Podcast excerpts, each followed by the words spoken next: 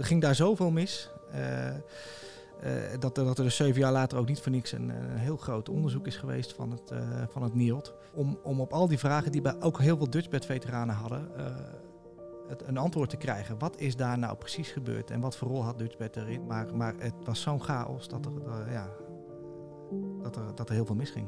Wat zij gewoon missen is ja, heel erg ook de erkenning voor wat zij daar hebben meegemaakt. Het is een gitzwarte bladzijde uit onze geschiedenis. De val van Srebrenica en de daaropvolgende genocide, waar zo'n 8000 Bosnische moslims bij om het leven kwamen. En het is een zwarte bladzijde voor Nederland omdat onze Dutchbatters een vredesmissie uitvoeren bij de moslim-enclave en machteloos waren toen de Bosnisch-Servische troepen Srebrenica binnentrokken. Inmiddels zijn we 25 jaar verder en is het tijd om terug te blikken. Hoe gaat het nu met die Dutchbatters van toen? Zijn alle vragen uit die tijd inmiddels beantwoord en zijn alle betrokkenen bestraft? En daarnaast, wat leren we erover op school? Ik, Kevin Goes, praat erover in deze aflevering van Achter het Verhaal met verslaggevers Raymond Boeren en Tony van der Mee. Raymond, Tony, eh, welkom. Ehm, ja, we zitten hier in Rotterdam, hè. We, we, kunnen elkaar weer zien terwijl we een, podcast opnemen. En we gaan het hebben over iets van 25 jaar terug. Uh, Raymond, neem me even mee. Ik was negen toen, toen dit gebeurde, Srebrenica. Um, wat gebeurde er eigenlijk? Wat, wat, ja, die val van Srebrenica, wat, wat was dat eigenlijk? Ja, um, nou, wat je zegt, een zwarte bladzijde. Um, in, die, in dat gebied, uh, die, die, die uh, dat, dat ligt ten, ten oosten van Bosnië. Daar, daar zaten ongeveer 40.000 gevluchte moslims vooral. die in de verdrukking kwamen uh, door Serven. die claimden dat dat gebied van hun was. en Nederland moest die, die groep mensen daar beschermen. Of in elk geval zorgen dat ze uh, elkaar niet in de haren zouden vliegen. En daarvoor hadden ze 600 militairen daar naartoe gestuurd. Uh, hadden ze observatieposten ingericht en moesten ze in de gaten houden wat daar gebeurde. Ja, en Tony, eh, dat waren dus Nederlandse militairen, die hadden een blauwe helm. En die blauwe helm, wat, wat hield dat precies in? Uh, dat, uh, dat zij onderdeel waren van een VN-vredesmacht. Um, het was ook een VN-missie. Dus ze waren er echt uh, uh, naartoe gestuurd om uh, ja, de, de vrede te bewaken. en ervoor te zorgen dat nou, inderdaad de Bosnische Serven en de moslimbevolking elkaar niet bestookten. dus ze zaten eigenlijk um, ja, een beetje tussen twee, twee vuren in, letterlijk ook. Met de observatieposten die de, ja, aan de rand van de enclave waren gevestigd. En zij moesten eigenlijk ja, ook voor zorgen dat, dat ze elkaar inderdaad niet aanvielen. En waar nodig ook dat ze wapens in beslag moesten nemen. Ja. maar heel veel meer konden ze eigenlijk niet. Hè. Het was niet zo dat ze. ze mochten zelf niet schieten of niet mochten vechten. Nee, nee. En dat, dat maakt deze missie natuurlijk heel ingewikkeld. En daardoor heeft het ook zo gruwelijk uit de hand kunnen lopen. Ja. ja, daar komen we dadelijk op. Hè, hoe dat dan uit de hand is gelopen en wat daar ja, de oorzaak was van, van de Nederlandse kant. Um, laten we eerst beginnen met, met een, een vragenlijst. Uh, jij bent uh, eigenlijk op zoek gegaan naar Dutch batters en je hebt hun nu gevraagd, uh, hoe sta je nu in het leven eigenlijk? Ja, we, hebben dus, we zijn nu 25 jaar verder. Um, en we hebben de, in afgelopen jaren hebben we wel vaker gewoon individueel met Dutch batters ge, gesproken voor verhalen. En wat we toen al merkten is dat er heel veel, uh, nog steeds heel veel pijn en verdriet en boosheid zit uh, bij de Dutch batters. Uh, er zijn ook heel veel Dutch batters die gewoon um, ja, echt, echt, psychisch beschadigd zijn geraakt en hulp nodig hebben gehad. die PTSS hebben gekregen, posttraumatische stressstoornis. er zijn ook Dutch batters die, ja, die zelfmoord hebben gepleegd. Of die financieel helemaal aan de grond zijn geraakt. En wat zij gewoon missen is uh, ja, heel erg ook eh, de erkenning voor nou, wat zij daar hebben meegemaakt. Er is door die val van de enclave is er een soort beeld ontstaan van Dutchbed. dat ze ja, dat een soort lafaards waren. dat ze niet in staat waren om de uh, Bosnische moslims uh, te beschermen tegen de Serven. Dat ze ja, een soort van gevlucht zijn toen, het, toen het echt penibel werd. En dat ze daarmee ook indirect verantwoordelijk zouden zijn voor de dood van die 8000 moslimmannen. En dat imago is eigenlijk nooit veranderd. Um, en wat we nu met een korte vragenlijst via de vereniging Dutchbed 3 hebben gevraagd is, nou ja, hoe gaat het met jullie? Hoe kijk je terug op die periode? Uh, in welke zin speelt het nog een rol in je leven? En wat vind je van hoe er tegen jullie aan wordt gekeken? En dat is in grote lijnen wat we ja, met zo'n vragenlijst hebben geprobeerd duidelijk te krijgen. Wat, wat, komt er dan uit, over het algemeen? Nog steeds heel veel pijn en verdriet. Ehm, zij vinden, het gevoel heeft heel sterk dat ze, dat ze in de steek gelaten zijn. door Defensie, door de Nederlandse regering. Uh, maar ook door de VN. Hè, want ze opereerden onder de vlag van de VN. Uh, maar die waren ook niet in staat om, uh, ja, te voorkomen dat, dat, die, dat zij voldoende steun kregen. er is heel veel discussie geweest over ja, moet de VN of moet de NAVO moet die luchtaanvallen uitvoeren op de Bosnische Serviërs hè, als, die, als die de VN-troepen bedreigen. dus herhaaldelijk door de Nederlandse commandant Karamans is gevraagd om luchtsteun toen de situatie penibel werd. Nou, die is uh, niet gegeven, uh, waardoor de Dutchbatters eigenlijk met de rug tegen de muur stonden en eigenlijk machteloos moesten toezien dat nou ja, hun posten werden ingenomen en dat de enclave viel. dat gevoel dat leeft heel sterk en ze hebben eigenlijk nooit de erkenning gekregen, tenminste dat beeld bestaat, dat ze niet de erkenning hebben gekregen dat ze eigenlijk op een onmogelijke missie werden gestuurd. Dat beeld is later in ieder geval door uh, de regering wel een beetje bijgesteld. Daar is ook wel door vorige minister uh, expliciet gezegd van dat ze op een onmogelijke missie waren gestuurd. Uh, maar in de publieke opinie is dat beeld eigenlijk niet veranderd. En zijn zij nog steeds ja, degene die, ja, die moslims in de steek lieten. En wat je ziet is dat zij vinden dat, dat, nou ja, dat, dat ze die erkenning niet krijgen. ze moeten voortdurend strijden voor financiële genoegdoening, hè, omdat ze getraumatiseerd zijn geraakt. Eh, en eh, nou, ze zien ook dat daar in de, in de beeldvorming of in de geschiedschrijving eigenlijk heel weinig aandacht voor is voor wat zij hebben meegemaakt. En dat de focus vooral ligt op wat natuurlijk gruwelijk is, die, die 8000 mannen die vermoord zijn. Mhm. Eh, maar dat dat indirect hun schuld zou zijn geweest, ja, dat, dat draagt ze natuurlijk wel met zich mee. En dat, ja, dat, dat, dat, dat speelt nog steeds een rol. Ja. Ehm, ze hebben ook allemaal persoonlijk gereageerd, hè, die mensen eh, op die vragenlijst. Kun je daar wat uithalen? Wat, wat dingetjes die jou raakten? Nou, vooral, uh, vooral het gevoel dat ze, dat ze zich in de steek laten voelen. Dat ze gewoon uh, echt het idee hebben, ze stonden er toen eigenlijk alleen voor. En ze vinden eigenlijk 25 jaar later nog steeds dat ze er alleen voor staan. Ze vinden dat beeld, wat ook nou, in de media wordt geschetst is van, uh, van Dutchbed, uh, dat dat geen recht doet aan wat zij hebben meegemaakt. En als je de situatie goed bekijkt, en zeker in die laatste weken voor de val van de enclave, de situatie was daar echt, echt levensgevaarlijk. En die, eh, de observatieposten waar de Dutchbetters zaten, die werden gewoon, ja, gewoon beschoten. Ze zijn echt in levensgevaar geweest. En ze konden niks terug doen. Alleen um, het, is een redelijk genuanceerd beeld natuurlijk van wat de, wat de daadwerkelijke situatie was. Alleen in de beeldvorming uh, wordt dat, ja, blijft dat een beetje onderbelicht. En zijn zij natuurlijk degene die uh, duizenden moslimvluchtelingen op de Dutchbed compound toelieten toen de uh, enclave gevallen was. En vervolgens die duizenden mensen eigenlijk in handen gaven van de Bosnische Serviërs buiten de compound. Waarna zij de mannen en de, de vrouwen hielpen meehielpen om de mannen en de vrouwen, van de vrouwen en kinderen te scheiden. Ja. En daarmee de mannen eigenlijk de dood injoegen. En dat, uh, als dat, dat beeld blijft bestaan. Uh, maar de gevaarlijke situatie die er was en de onmogelijkheid van die missie en het gebrek aan middelen ook dat ze hadden. Want ze hadden ook gewoon, nou ja, de, de, ze waren gewoon niet toegerust om daar überhaupt iets te doen tegen het geweld van de Serven. Dus het gevoel van de moslimbevolking, ze werden ook eigenlijk door de moslimbevolking werden ze uh, ja, ook uitgescholden en, en, en uh, vervloekt, omdat zij vonden dat de Dutchbatters hun niet goed, goed genoeg beschermden. Ja. Dus ze zaten eigenlijk een beetje klem tussen twee, uh, twee groepen nou ja, bij wie ze niet geliefd waren. en als je dan vervolgens indirect de schuld krijgt voor de dood van 8000 mannen, ja, dan, dan blijft dat natuurlijk wel je leven achtervolgen. Ja. Ja, Raymond, dit was vanaf 11, 11 juli, hè, was dat ongeveer, dat dit uh, plaatsvond. Daar ging wat aan vooraf. Uh, namelijk voor de val van Srebrenica gebeurde er iets met een, uh, een Nederlandse Dutch batter die eigenlijk alles in stroomversnelling heeft gebracht. wat is er toen gebeurd?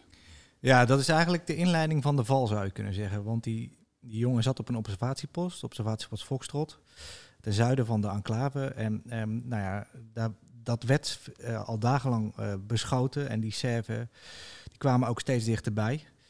Um, tot het moment op 8 juli dat ze echt met de tank voor, voor het pad stonden, zal ik maar zeggen, op 100 meter afstand. En de loop ook hadden gericht op die observatiepost.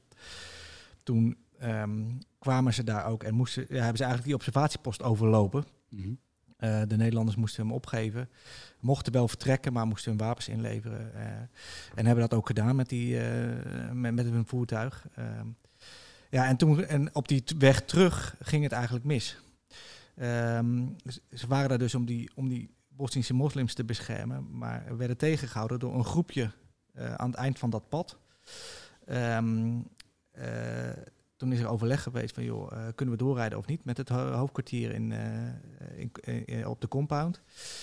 ze kregen toestemming om door te rijden en toen ja, was er een knal en, en is Raviv Ferenze overleden. Ja, was een 25-jarige soldaat hè, die, ja. die ja, in, in het schuttersgat stond eigenlijk, hè?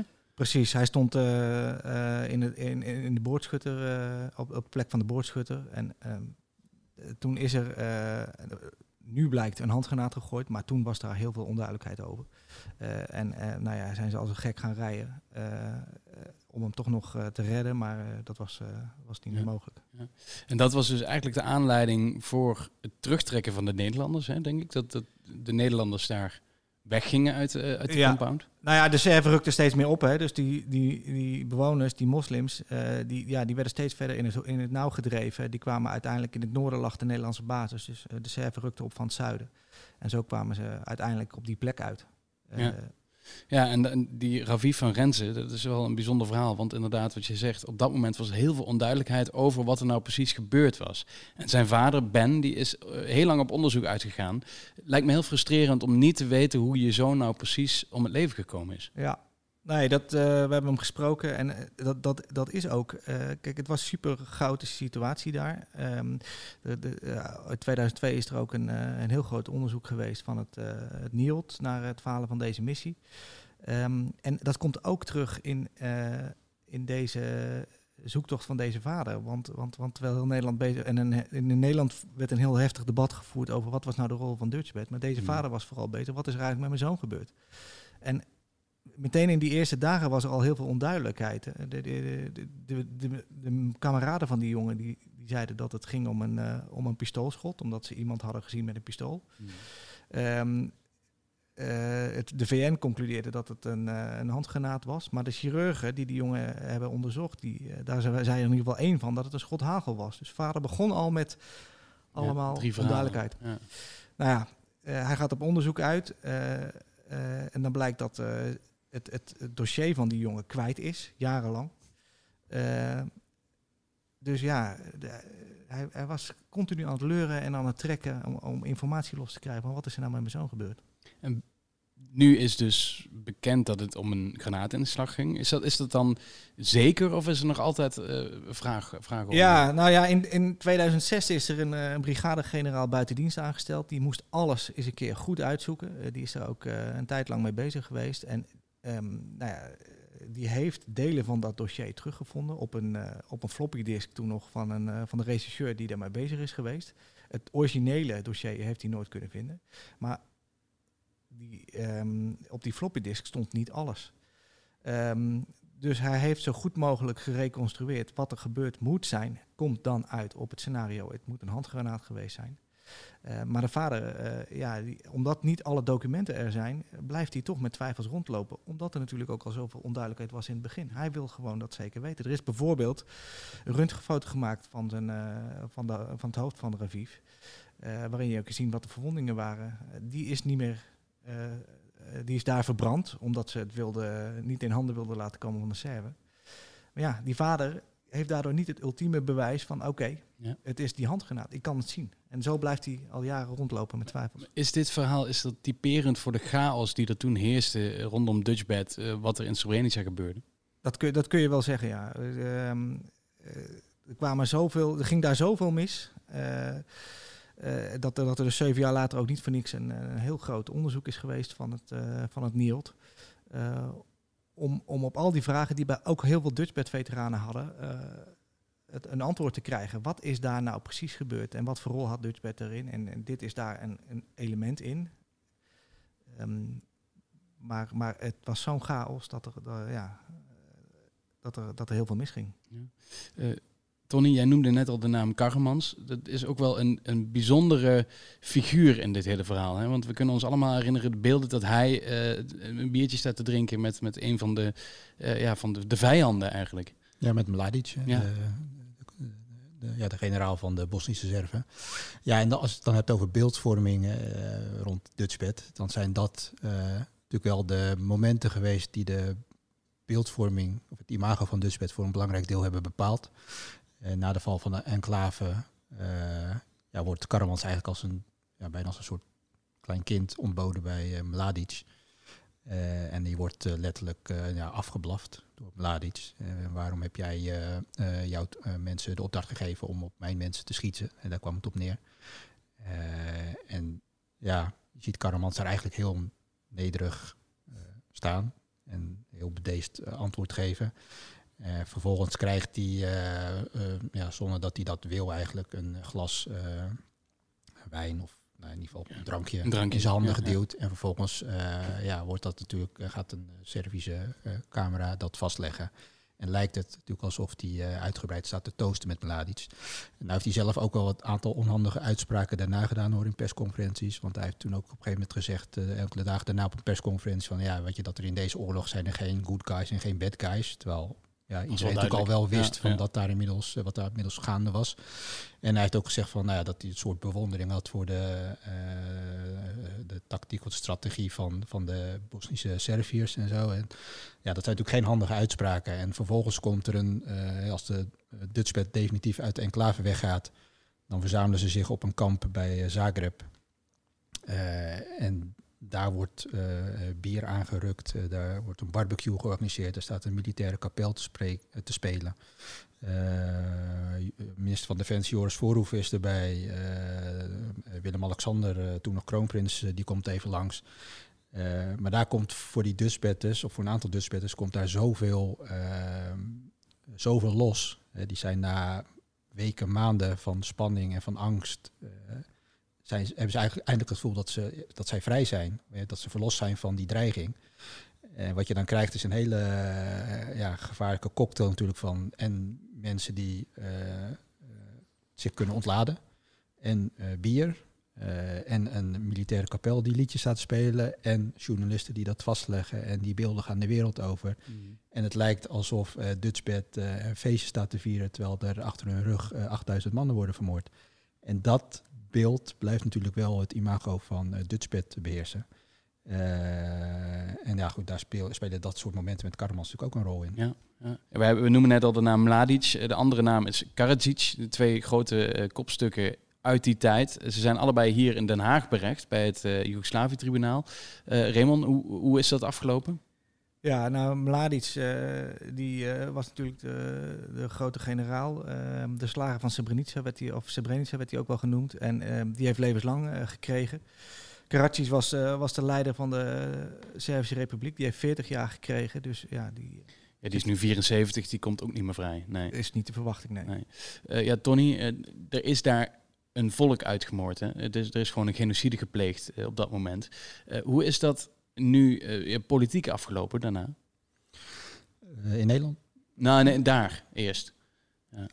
Um, nou ja, uiteindelijk is uh, de, die Joegoslavische burgeroorlog die is uiteindelijk beëindigd. Hè. Um, dus uiteindelijk is er wel een, soort akkoord uitgekomen. waarin de nou, Bosnië en Herzegovina natuurlijk onafhankelijk werden. Servië naar Kroatië. Eigenlijk die hele Balkan is natuurlijk uit elkaar gevallen in die zin. Um, maar goed, dat hele hoofdstuk uh, Srebrenica, dat blijft natuurlijk in Bosnië, uh, blijft natuurlijk een, een, een, eh, pijnpunt. En nou, dat betekent ook met name voor de nabestaanden, die hebben het nou, daar niet bij laten zitten. Um, en die zijn ook nog steeds wel op zoek gegaan naar, wie moet er nou verantwoordelijk worden gehouden voor de dood van onze mannen, van onze kinderen.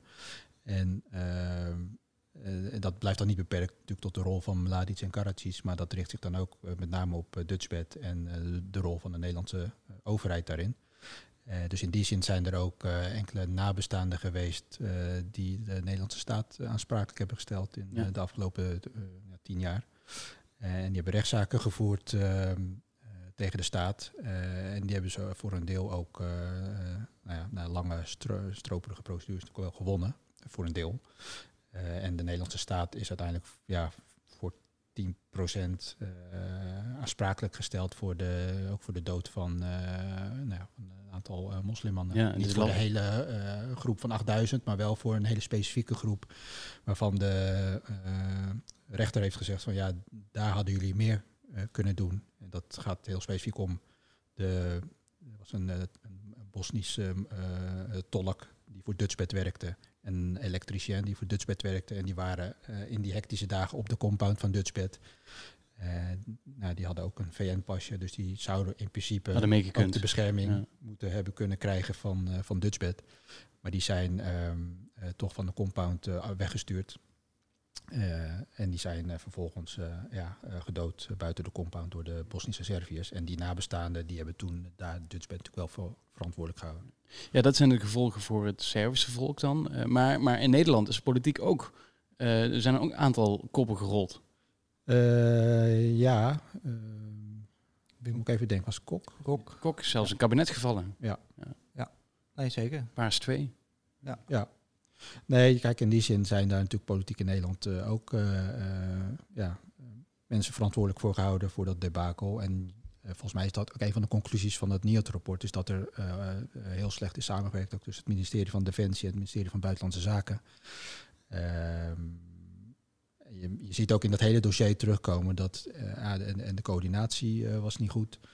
Ehm, men wist zich eigenlijk volgens mij niet zo goed raad van uh, hoe, ze, uh, hoe, hoe, je als, als uh, afzonderlijke lidstaat je eigen grenzen kunt stellen en hoe je onder de vlag van een grote organisatie als de VN ja, daar ook je rol in moet spelen. En dat, dat zijn twee, twee krachten die met elkaar botsen en waar eigenlijk ja, niemand zo goed van wist van ja, hoe, hoe moet je dan opereren.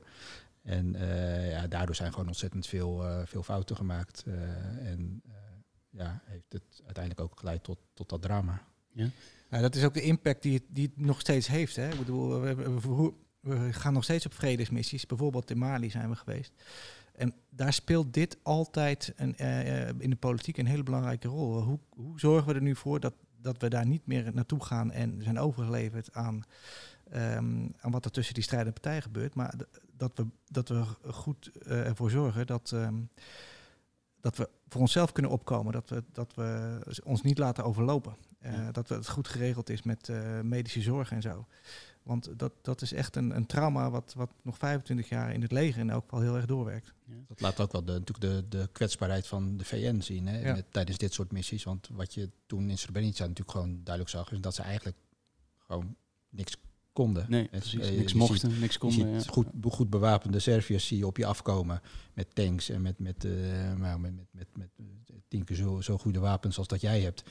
En jij hebt heel beperkte middelen. En die hebben geen boodschap aan die blauwe hand van jou. Nee, en, nee. Je, en je mag niet terugzieten. Dus wat je, dus je kan ze, ja, je kan ze natuurlijk als, als, als buitenstaander verwijten van ja, waarom laat je je zo als een, als een schaap naar de slagbank leiden en en zodra er ook maar een tank op je gericht staat, uh, zwaai je met je witte vlag en uh, lever je je wapens in. En uh, dan vlug je als een, als een laffe hond. Weet je, zo, dat mhm. beeld bestaat er natuurlijk. Maar zo eenvoudig is dat natuurlijk niet. A, je kan niks en B, je mag niks. Dus ze stonden echt met de rug tegen de muur. we zijn nu al een, een dikke twintig minuten bezig met een geschiedenisles. Um, als je naar de middelbare school gaat, dan, dan hoor je alles over de 80-jarige oorlog. Je hoort alles over de middeleeuwen. Je, je leert van alles over de prehistorie. En ook de Tweede Wereldoorlog komt natuurlijk voorbij. Zelfs de Vietnamoorlog wordt, uh, ja, daar, daar hoor je veel over. Maar dit verhaal, de val van Srebrenica, is nog best wel onderbelicht. Een zwarte bladzijde uit onze eigen geschiedenis. Um, waarom is dat zo, uh, Tony? Vooral uh, ook heel veel onwetendheid, denk ik. Uh, sowieso. Uh, als we het dan toch hebben over dat, dat, nou ja, dat imago waar we het over hadden, dat is natuurlijk is niet best. maar dat komt ook omdat we gewoon een, de context van die missie niet goed, goed kennen. Ehm, en je zou dan verwachten dat dat dan daarvoor zijn de geschiedenisboeken. die, moeten, die kunnen dat uitleggen, die moeten dat uitleggen. Alleen in de geschiedenisboeken ja, is het eigenlijk, zijn het vaak een paar alinea's, misschien een paragraaf een hoofdstuk. Ja. Weet je, het is een voetnoot in de Nederlandse geschiedenis, terwijl dat, de, de impact van deze missie, die is zo groot en die is zo ook bepalend geweest, natuurlijk ook voor nog steeds voor nou, wat Raymond net zei, voor hoe wij in, in ons als land willen begeven in het, op het internationale toneel en bij VN-vredesmissies. maar je merkt dat dat in de geschiedschrijving dus ja, onvoldoende aandacht krijgt. En dat is ook wat, wat uit de enquête of van die vragenlijst die we hebben gestuurd blijkt. Dat heel veel Dutchbatters gewoon vinden dat daar onvoldoende aandacht voor is in de, in de kanon van Nederland. Of daar zit hij wel in, hè, nu, de kanon. Daar zitten we in, maar de informatie uh, is uh, ook heel sumier en is ook niet, schetst natuurlijk ook niet heel goed de context van. Uh, maar het is natuurlijk ook een moeilijk verhaal, Raymond. Het is niet, het is niet in, in, nou ja, we zijn zelf al dik 20 minuten bezig. het is niet makkelijk behapbaar als klein stukje geschiedenis. Nee, um, dat, dat, dat is het ook, maar dat is de Tweede Wereldoorlog ook niet. Um, en uh, bedoel, dit is wel de grootste massamoord sinds de Tweede Wereldoorlog. Uh, en, en ook nog eens zo, uh, ja, zoveel jaar later. Dus er moet een manier gevonden worden om dat wel goed uit te kunnen leggen. waardoor mensen er wel door geraakt worden. Ja. Nou ja, het, zit in ieder geval in de lesstof voor HAVO eindexamen komend jaar. Dus dat is al een, een begin. Tony van der Mee, Raymond Boeren, dank jullie wel allebei voor jullie bijdrage van deze week. Volgende week zijn we er natuurlijk gewoon weer met een nieuwe Achter het Verhaal. Uh, volg ons via Spotify, Apple Podcasts. Dat is overigens gewoon gratis. Daar hoef je niks voor te betalen. Dus ga daar naartoe en uh, druk op volgen. Tot de volgende keer.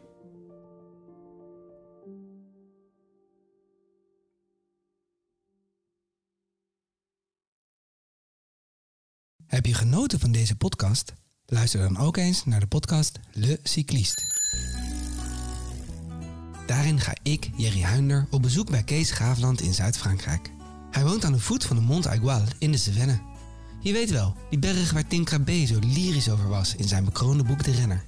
En waar de zesde etappe van de Tour de France dit jaar eindigt. Samen met Kees ga ik op zoek naar de verhalen achter de Mont Aigual. Een podcast over extreem weer, vuur, eten, oorlog en een moord. Nu te vinden op ad.nl, Spotify en iTunes.